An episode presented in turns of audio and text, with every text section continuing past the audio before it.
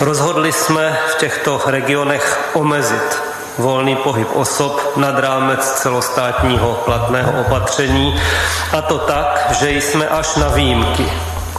Osobám, které v těchto okresech bydlí, zakázali je opouštět a osobám, které zde bydliště nemají, naopak zakázali sem přijet. Zhoršující se epidemie koronaviru vedla vládu po delší době k masivnějším uzávěrám v několika nejpostiženějších oblastech Česka. Ode dneška kabinet omezil pohyb v okresech Cheb, Sokolov a Trutnov.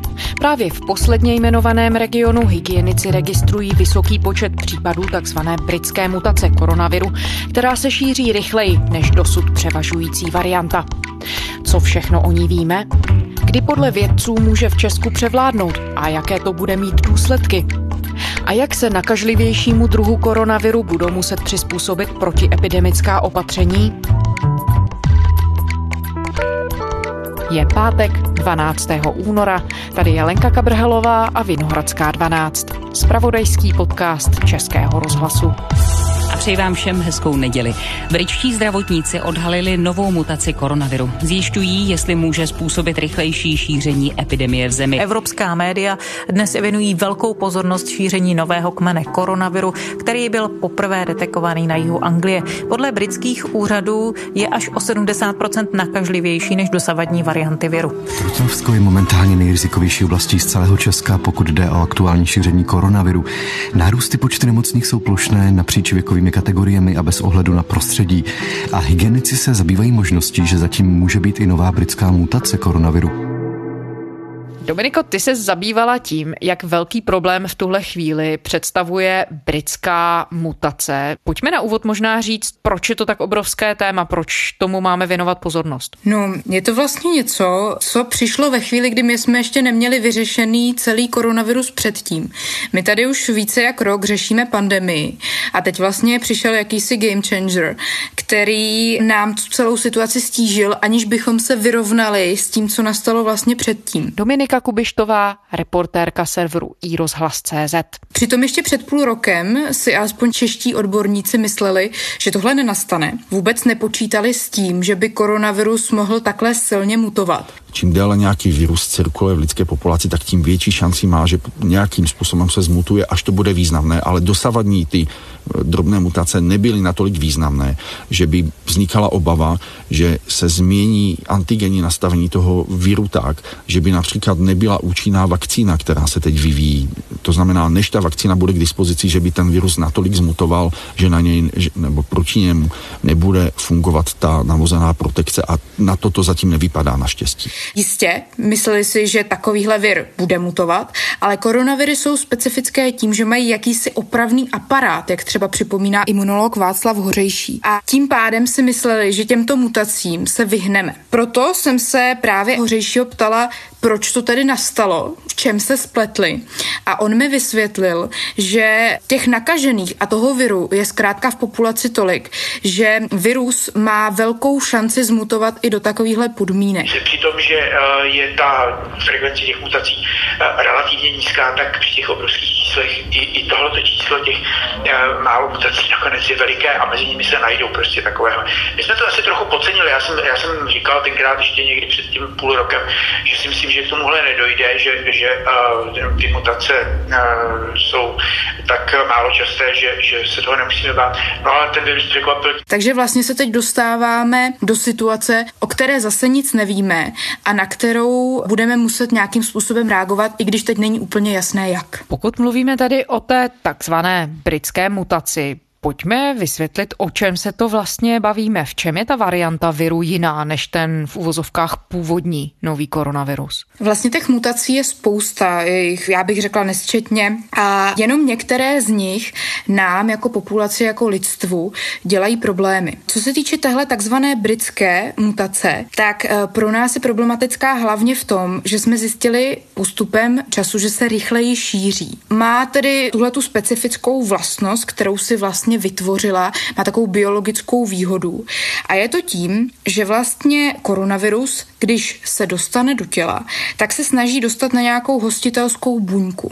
A řekněme v uvozovkách ten původní uh, typ toho koronaviru, tak tomu to trvalo docela dlouho, protože ten klíč v uvozovkách, který měl na ten zámek v těch našich buňkách, tak úplně nepasoval. Imunolog Hořejší ale vysvětluje, že právě klíč, který má tahle ta mutace, tak zapadne do toho zámku daleko snáš a ten vir potom dokáže uh, naše buňky rychle odemknout, dostat se do nich a zároveň ještě navíc v nich odolávat nějakému tlaku protilátek. A vysvětlili ti, Dominiko, experti, proč zrovna tahle varianta se začala šířit? Tak já samozřejmě nejsem odborník, ale když bych měla tak nějak schrnout do jedné věty to vysvětlení právě od nejrůznějších expertů, tak je to vlastně jednoduché.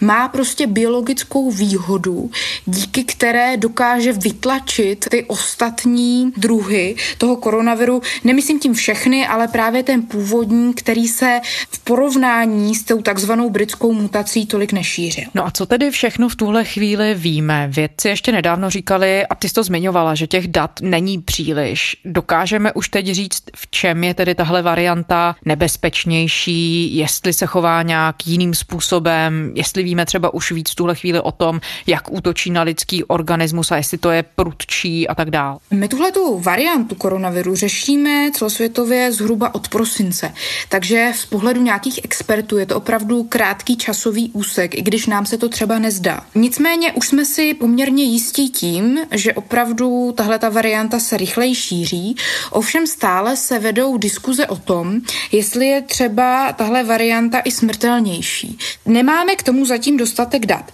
Nicméně, tahle ta debata začala opravdu eskalovat ve chvíli, kdy vystoupil britský premiér Boris Johnson. It also now appears that there is some evidence a řekl, že má indicie k tomu, že britská varianta koronaviru je až o 40% smrtelnější.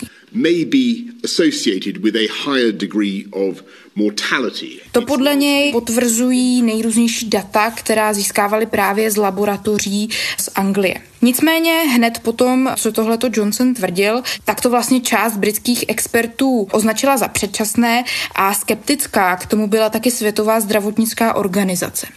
Stejně tak čeští odborníci s tímhletím prozatím úplně nesouhlasí. Třeba virolog Libor Grubhofer říká, že v tomhle je celkem optimista, že si nemyslí, že by v tuhle chvíli něco naznačovalo, že vlastně tahle ta varianta je nějakým způsobem smrtelnější. Z údajů, které máme k dispozici, tak to zatím nenasvědčuje. Ta patogenita viru e, nutně se nemusí zvýšit s tím, že virus se stává rychlejší, stává virulentnější. To ještě neznamená, že je patogenější, že způsobuje větší paseku v tom postiženém organismu. Stejné zkušenosti potom popisují i praktici. Třeba o tom mluvil ředitel nemocnice ve Slaném, která měla právě velký problém, dosud má problém s šířením britské mutace koronaviru. Pane řediteli, máte informace o zdravotním stavu svých nakažených zdravotníků? Ten zdravotní stav e, není nějaký těžší, než, než jsme pozorovali u té normální, nazveme to tak, varianty viru, tam by skutečně rozdíl, rozdíl je v, tom, v té snadnosti se nakazit. A také o tom mluvila primářka infekční kliniky Pražské fakultní nemocnice Bulovka Hana Roháčová. Ta říkala, že pořád počítají s tím, že 80% všech nakažených lidí má lehký průběh té nemoci. Dominiko, v posledních dnech se rozpředla velká debata tady v České republice. Pochopitelně ta debata analogicky probíhá i za hranicemi o tom, jak velké procento nových případů ta britská mutace tvoří. A také se debatuje o tom, kdy by měla úplně převládnout a vytlačit ten v úvozovkách starý typ toho nového koronaviru. Máme nějakou odpověď, co se týče České republiky, když si s experty mluvila, naznačovali tedy nějaké jasnější stanovisko, dokáží to spočítat? Ta tvrdá data, a to bych ráda upozornila na začátku, zatím v Česku nejsou. My zatím vlastně nemůžeme říct napevno a s jistotou, je to tady v 60% případů. To prostě nejde. Odborníci vlastně zatím jenom odhadují a říkají, že rozhodně je tady britská varianta ve více než 10% případů, což bylo takové avizované číslo od státního zdravotního ústavu. A že to můžou být desítky procent, ale nejsme si tím zatím jistí, protože opravdu ta souhrná studie zatím není. Mluvčí ministerstva zdravotnictví Barbara Peterová nám ve středu napsala, že vlastně tahle ta studie bude k dispozici až za 14 dnů. Nicméně státní zdravotní ústav mezi tím udělal takovou drobnější průběžnou studii, která vlastně byla na 91 vzorcích, respektive na 95, ale čtyři museli v laboratoři vyřadit. A z téhle té drobné studie jim vyšlo, že v Praze je pouze 10% případů té britské varianty, tedy co se týče těch zkoumaných vzorků, ale třeba na Náchodsku už je to polovina z nich a na Trutnovsku potom dokonce 60%. Ale je třeba podotknout, že ten vzorek byl velmi malý. Nicméně díky téhleté studii si můžeme udělat vlastně představu o tom, jak moc se v tuto chvíli liší ta v uvozovkách laicky řečeno nálož té britské mutace v populaci v rámci různých regionů. Ale právě tohle by se podle odborníků mělo srovnat, bohužel, a ta britská mutace by se měla stát dominantní. Zmínil to například profesor Zdeněk Hell z iniciativy Sníh. To vypadá, že v některých, dokonce velkých, velkých městech v České republice je prevalence, tedy frekvence výskytu britské mutace v desítkách procent, řádu mnoha desítek procent, na některých místech dokonce více než 50 procent. Co to znamená? Znamená to, že se nám nepodaří zabránit tomu, aby se tato mutace stala dominantní na území České republiky v průběhu několika týdnů. Ty jsi zmiňovala, že dat zatím, co se týče České republiky, není tolik, ale když se tedy podíváme jenom na ta, která máme k dispozici, které jsou v tuhle chvíli nejpostiženější regiony? Tak obecně odhledneme-li od mutace, tak nejpostiženější regiony jsou na jedné straně Královéhradecký kraj a tam regiony jako Trutnovsko a Náchodsko. A potom je to Karlovarský kraj a tam regiony jako Chebsko a Sokolovsko. Co se týče Chebska a Sokolovska, tak tam zatím nemáme údaje o tom, jestli se tam konkrétně vyskytuje britská varianta koronaviru. Ale právě co se týče toho Trutnovska a toho Náchodska, tak tam, jak jsem zmiňovala, tam ty údaje už máme, že ta britská varianta se tam nejspíš objevuje v poměrně vysokých procentech. No a v souvislosti s tím, třeba na Trutnovsku, ale právě i na tom Sokolovsku a Chebsku, ve čtvrtek rozhodla vláda, že se tam zpřísní opatření v porovnání porovnání se zbytkem republiky.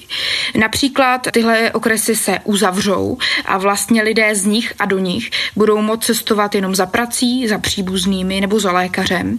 A také v nich bude povinné nosit respirátory a roušky. Jedná se o oblasti, kde počet eh, nově nakažených v danou časovou jednotku je tři až čtyřikrát vyšší než v jiných oblastech a je jednoznačně prokázáno, že v posledních dnech docházelo k dalším nárůstům. My se můžeme samozřejmě laicky domnívat, že to souvisí i s tou britskou variantou koronaviru, ale zatím si tím nemůžeme být jistí, protože vláda to takhle neprezentovala. Ona, dá se říct, řeší ten důsledek a to jsou přeplněné nemocnice v těchto těch okresech a vlastně vytíženost těch lékařů. Ale když se podíváme na Evropu a na to, jak bojovala s tou britskou mutací, tak právě takhle se šíření té britské mutace tam projevovalo. Takže logicky bychom vlastně tyhle ty dva prvky spojit mohli. I když k tomu žádná data, jak ještě jednou podotýkám, nemáme. No z toho vyplývá, že data budou naprosto, jak už se to ukazuje v celé té pandemii, klíčovým ukazatelem a zároveň vodítkem pro to, jaká opatření se pak mohou nastavovat. Jak se Dominiko českým laboratořím v tuhle chvíli daří tu britskou mutaci odhalovat? To je vlastně něco, co odborníci do jisté míry kritizují, protože my jsme na první případy téhleté britské mutace přišli poměrně pozdě, a to až v lednu. A to přesto, že ty vzorky vlastně byly z prosince. U nás totiž není žádný politický tlak na to, aby na takzvanou sekvenaci, což je vlastně poměrně náročný proces, kdy se odhaluje nějaká ta mutace v rámci toho pozitivního vzorku, tak aby k té sekvenaci docházelo v co největším počtu těch vzorků. Zároveň biochemik Jan Konvalinka dává za příklad třeba Dánsko, kde se daří sekvenovat až 70% všech pozitivních vzorků koronaviru a díky tomu vlastně přišli na ty mutace poměrně brzy. V Dánsku sekvenují mnohonásobně víc než, než my. Mají přesnou, asi nejlepší na světě informace o tom, kolik těch mutací tam mají. Dávají do toho veliké peníze, jak do toho sekvenování, to znamená zjišťování celé té abecedy toho viru, tak do toho testování a jsou v dramaticky lepší situaci, než jsme, než jsme kdy byli my. Mají méně obětí, méně nemocných, méně lidí v nemocnicích a mohou postupně otevírat. Eh, tohle to je ta cesta. Musíme investovat do věcí, které nám dají informace pro to, abychom mohli strategicky tu zemi řídit. Ona se tady nabízí otázka, jestli tedy české úřady nezaspaly, jestli nepřestali s tím vývojem nebo možnou proměnou pandemie počítat. To asi není tak úplně černobílé, protože část odborné veřejnosti to kritizuje, že skutečně měli reagovat dřív, že měli více testovat a že hlavně měli uh, cíleně vyhledávat tyhle ty mutace v nejrůznějších vzorcích. Nicméně na druhou stranu, třeba imunolog Hořejší připomíná, že žádné z evropských zemí zemí se vlastně nepovedlo ty mutace zastavit. Ale přišli na ně dříve a mohli na ně dříve reagovat, kdežto my na tu mutaci se zdá opět reagujeme zpětně, stejně jako třeba i na další problémy, které během pandemie nastaly. Dominiko, když jsi mluvila s experty o možných dopadech té britské mutace, jsou schopní už v tuhle chvíli mluvit o tom, jak třeba může šíření této varianty viru dopadnout na podobu protiepidemických opatření? Mají epidemiologové v záloze něco, jak by měla vypadat, aby se, ten, aby se tenhle typ viru nešířil tak rychle? Odborníci vlastně nabízejí tři řešení. Jedním z nich je tvrdý lockdown, třeba na 14 dní, kdyby se opravdu v Česku podobně jako na jaře zastavilo úplně všechno. A to by třeba právě podle imunologa Hořejšího mohlo pomoct, protože ta mutace by se prostě neměla mezi kým šířit. K tomu ale zatím zdá se neschyluje. A proto odborníci nabízejí třeba další řešení, jako je masivní testování, aby opravdu se odhalilo co nejvíce těch pozitivních případů a tito lidé se poslali do karantény, respektive do izolace a jejich nejbližší kontakty potom do karantény. Naší nejlepší zbraní boji proti epidemii je testování. Zrovna jsem viděl, že jste ukazovali, jak mož, může být invazivní testování nosohltanové. Prosím vás, hmm. toto testování není nutné. Je možné dělat bezbolestný odběr, buď nasální nebo kloktací nebo ze slin. Výsledky jsou téměř stejné. Metodou PCR jsou téměř stejné jako ano. u tohoto invazivního nosohltanového testu. Musíme rozšířit tuto možnost co nejvíce v České republice a dát všem občanům možnost, aby měli volný a bezplatný přístup PCR testování s bezbolestným odběrem. No a pak samozřejmě je třetí řešení, ve které tak nějak doufáme všichni, včetně vlády a včetně odborné veřejnosti, a to je očkování, díky kterému by se třeba pandemie úplně nezastavila a nezastavily by se ani mutace, ale minimálně by se ten rozjezd výrazně zpomalil. V souvislosti s tou britskou mutací se Dominiko začal mluvit také o tom, jestli jsou správně nastavena pravidla karantény. Existuje už nějaký jednotný postup jakým způsobem na to šíření reagovat? Hlavní hygienička Jarmila Rážová vydala před několika dny pokyn pro hygienické stanice, jak se vlastně nově chovat příchodem té takzvané britské mutace koronaviru. Ta pravidla jsou platná od 12. února a nejedná se o velké změny, přesto tam změny jsou. Od podzimu totiž veškeré kontakty a trasování zajišťovala velká celostátní call centra. Teď se ale část povinností vrací opět do hygienických stanic, tak jak to mi bylo na začátku roku, ale jen v případě, že u toho daného vzorku je podezření na právě tu britskou mutaci koronaviru. To znamená v praxi, pokud váš vzorek je pozitivní a při tom odběru se zjistí, že by to mohla být britská mutace, ještě se to neví, ale je tam to podezření, tak v tuhle chvíli už se vám ozve přímo hygienik a probírá s vámi právě to trasování a to další chování. Přičemž hlavní hygienička v tom pokynu píše, že zvlášť obezřetní by měli být hygienici v případě rizikových kontaktů osob, jako jsou zdravotníci, pedagogové nebo imunitně oslabené osoby.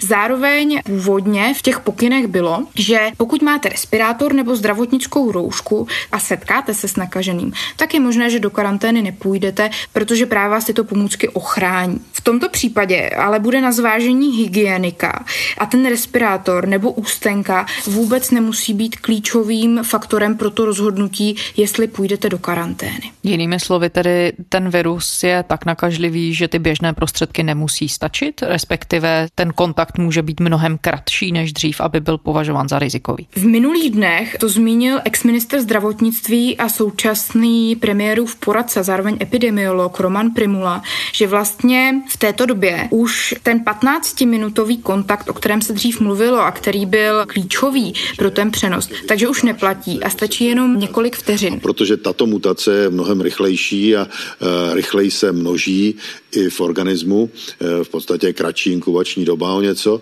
tak e, tady se může stát, že to je opravdu otázka sekund a už tady neplatí ty arbitrální hodnoty, že e, do 15 minut to je nevýznamný. Nicméně ptala jsem se na tohleto i na ministerstvu zdravotnictví a místní mluvčí Barbara Peterová mi odepsala, že zatím se definice epidemiologicky významného kontaktu nezměnila a to ani třeba ze strany Světové zdravotnické organizace. Takže tady zatím jsme na vážkách a nevíme, ale byly i takové tendence, že se vlastně právě kvůli tomu zkrácení té doby tého přenosu změní i algoritmus aplikace e-rouška, která nám vlastně má hlásit kontakty s nakaženými osobami. Ve středu jsem kvůli tomu kontaktovala vládního zmocněnce pro digitalizaci Vladimíra Dzurilu a ten mi řekl, že stále jsou v jednání se společnostmi Google a Apple a zatím se ten protokol té aplikace e-rouška nezměnil. Dominiko, ty už si zmiňovala očkování. Jak moc může do celé situace promluvit? Budou ty současné schválené látky proti zjištěné variantě fungovat? Postupně se to dozvídáme a zatím se zdá, že proti takzvané britské variantě koronaviru koronaviru, by vlastně měly ty dosavadní, ty schválené vakcíny Evropskou lékovou agenturou fungovat. Mezi ně patří třeba tedy vakcína Pfizer a BioNTech, Moderna, AstraZeneca a podobně. Tedy s touhletou britskou variantou v tomto vlastně problém není. Experti se toho, že ty vakcíny nebudou fungovat, vlastně obávají v případě dalších těch mutací, protože neexistuje jen takzvaná britská mutace, ale už se svět pomalu seznamuje, bohužel, eh, i s takzvanou jihoafrickou mutací a pak také s brazilskou mutací. A tam třeba už podle prvních zjištění víme, že třeba vakcína AstraZeneca, na kterou hodně sází praktici, protože je možné jí dát do běžných ledničkových teplot, tak právě na tuhle tu jihoafrickou mutaci nezabírá. Celkem dobrá zpráva je ale to, že farmaceutické firmy se umí poměrně rychle přizpůsobovat a ty vakcíny vlastně opravovat pro ty nejrůznější mutace.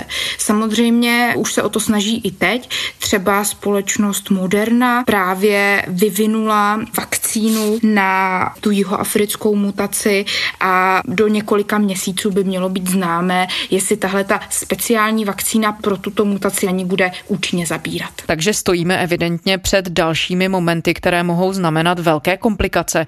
Co víme o tom, jak velké riziko podle vědců ta brazilská a jeho africká varianta mohou znamenat? Bohužel musím říct, že odborníci se právě těchto těch dvou mutací obávají víc než té takzvané britské.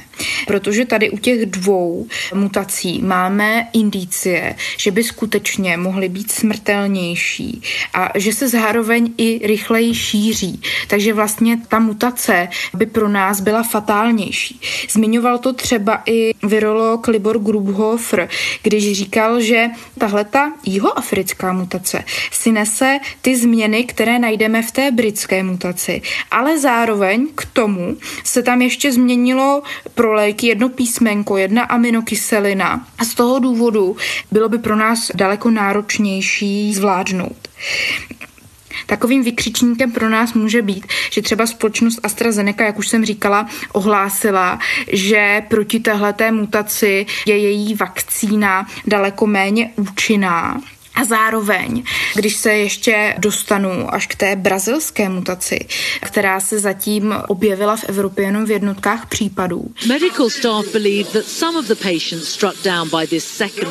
To, že to může být problém, potvrzuje i situace v brazilském městě Manaus, kde na jaře se nakazilo podle studie časopisu Science 76% populace. Byl to tedy považován za takový vzor teorie stádní imunity a říkalo se, že tam už by tedy nemuselo dojít k nějaké fatálnější změně nebo k přeplnění těch nemocnic. Ale bohužel o tři čtvrtě roku později se ta situace tam opakuje. E agora. Opět umírá spousta pacientů, opět jsou zahlcené nemocnice a to nejspíš právě proto, že se tam objevuje tahle ta brazilská mutace, která dokáže infikovat i už dříve nakažené lidi, kteří tu nemoc prodělali. Podle mluvčí ministerstva zdravotnictví Barbory Peterové se zatím v Česku žádná z těchto dvou zmíněných mutací nevyskytuje, ale například v sousedním Rakousku nebo Německu už se objevilo několik případů jihoafrické mutace koronaviru a ve čtvrtek ráno se potom objevila informace, že dva případy té brazilské mutace našly v Portugalsku. Dominiko, z toho, co jsi říkala, se trochu zdá, jako když opakujeme scénář, který už je nám důvěrně známý. Že jsme v situaci, kdy se potkáváme s virem, který tak úplně nevíme, jaké může mít důsledky. Objevil se relativně nedávno, nemáme proskoumané všechny mechanismy a nemáme k němu data. I když tedy teď už jsme s novým koronavirem jako takovým seznámení už přes rok. Jak to podle vědců je? Ono se zdá, že jsme v nějakém bodě nula, co se týče tedy poznání těch nových variant. Znamená to také, že jsme na počátku nějaké nové epidemie? Záleží, z jakého úhlu pohledu se na to podíváme, protože my jsme se ještě nedostali ani na konec té původní epidemie, toho v úvozovkách původního typu koronaviru. A teď přichází něco nového, co může velmi výrazně zamíchat kartami. A z tohohle pohledu můžeme, stejně jako dánčtí vědci, říct, že uh, opravdu jsme u nové, menší, ale rychle nastupující epidemie, která bude obnášet mnoho mutací, se kterými se lidstvo bude muset vyrovnat. Dánští vědci třeba říkají, že prakticky uh, se tohleto bez proočkovanosti nedá vyřešit bez tvrdého lockdownu, že jinak se kvůli těm změnám bude virus šířit tak rychle, že se nám to vymkne kontrole. Tady bych ale chtěla, aby tečka byla alespoň trošku pozitivní a v tomhle tu drobnou pozitivitu přináší právě virolog Libor Grubhofer, který ve čtvrtek ve vysílání českého rozhlasu zmínil, že sice koronavirus mutuje, ale mutuje pomalu a tím nám dává jakousi šanci, nebo spíše výrobcům vakcín, aby svoje očkování aktualizovali podle potřeby, aby jsme se očkovali vždy tou variantou, která bude mít navrh, ale bohužel podle něj s tím se budeme muset smířit. Dominika Kubištová, reportérka serveru iRozhlas.cz. Děkujeme, Dominiko. Díky, naschledanou. A to je zpáteční Vinohradské 12 vše. Poslouchejte nás i o víkendu. Stejně jako posledních několik týdnů pro vás i tuto neděli ve Vinohradské 12 budeme mít jeden z dílů podcastu našich kolegů Vize z krize. Všechny naše epizody najdete na webu iRozhlas.cz a v podcastových aplikacích a také v aplikaci Můj rozhlas. Psát nám můžete na adresu vinohradská12 zavináč rozhlas.cz To byla Lenka Kabrhelová. Těšíme se v pondělí.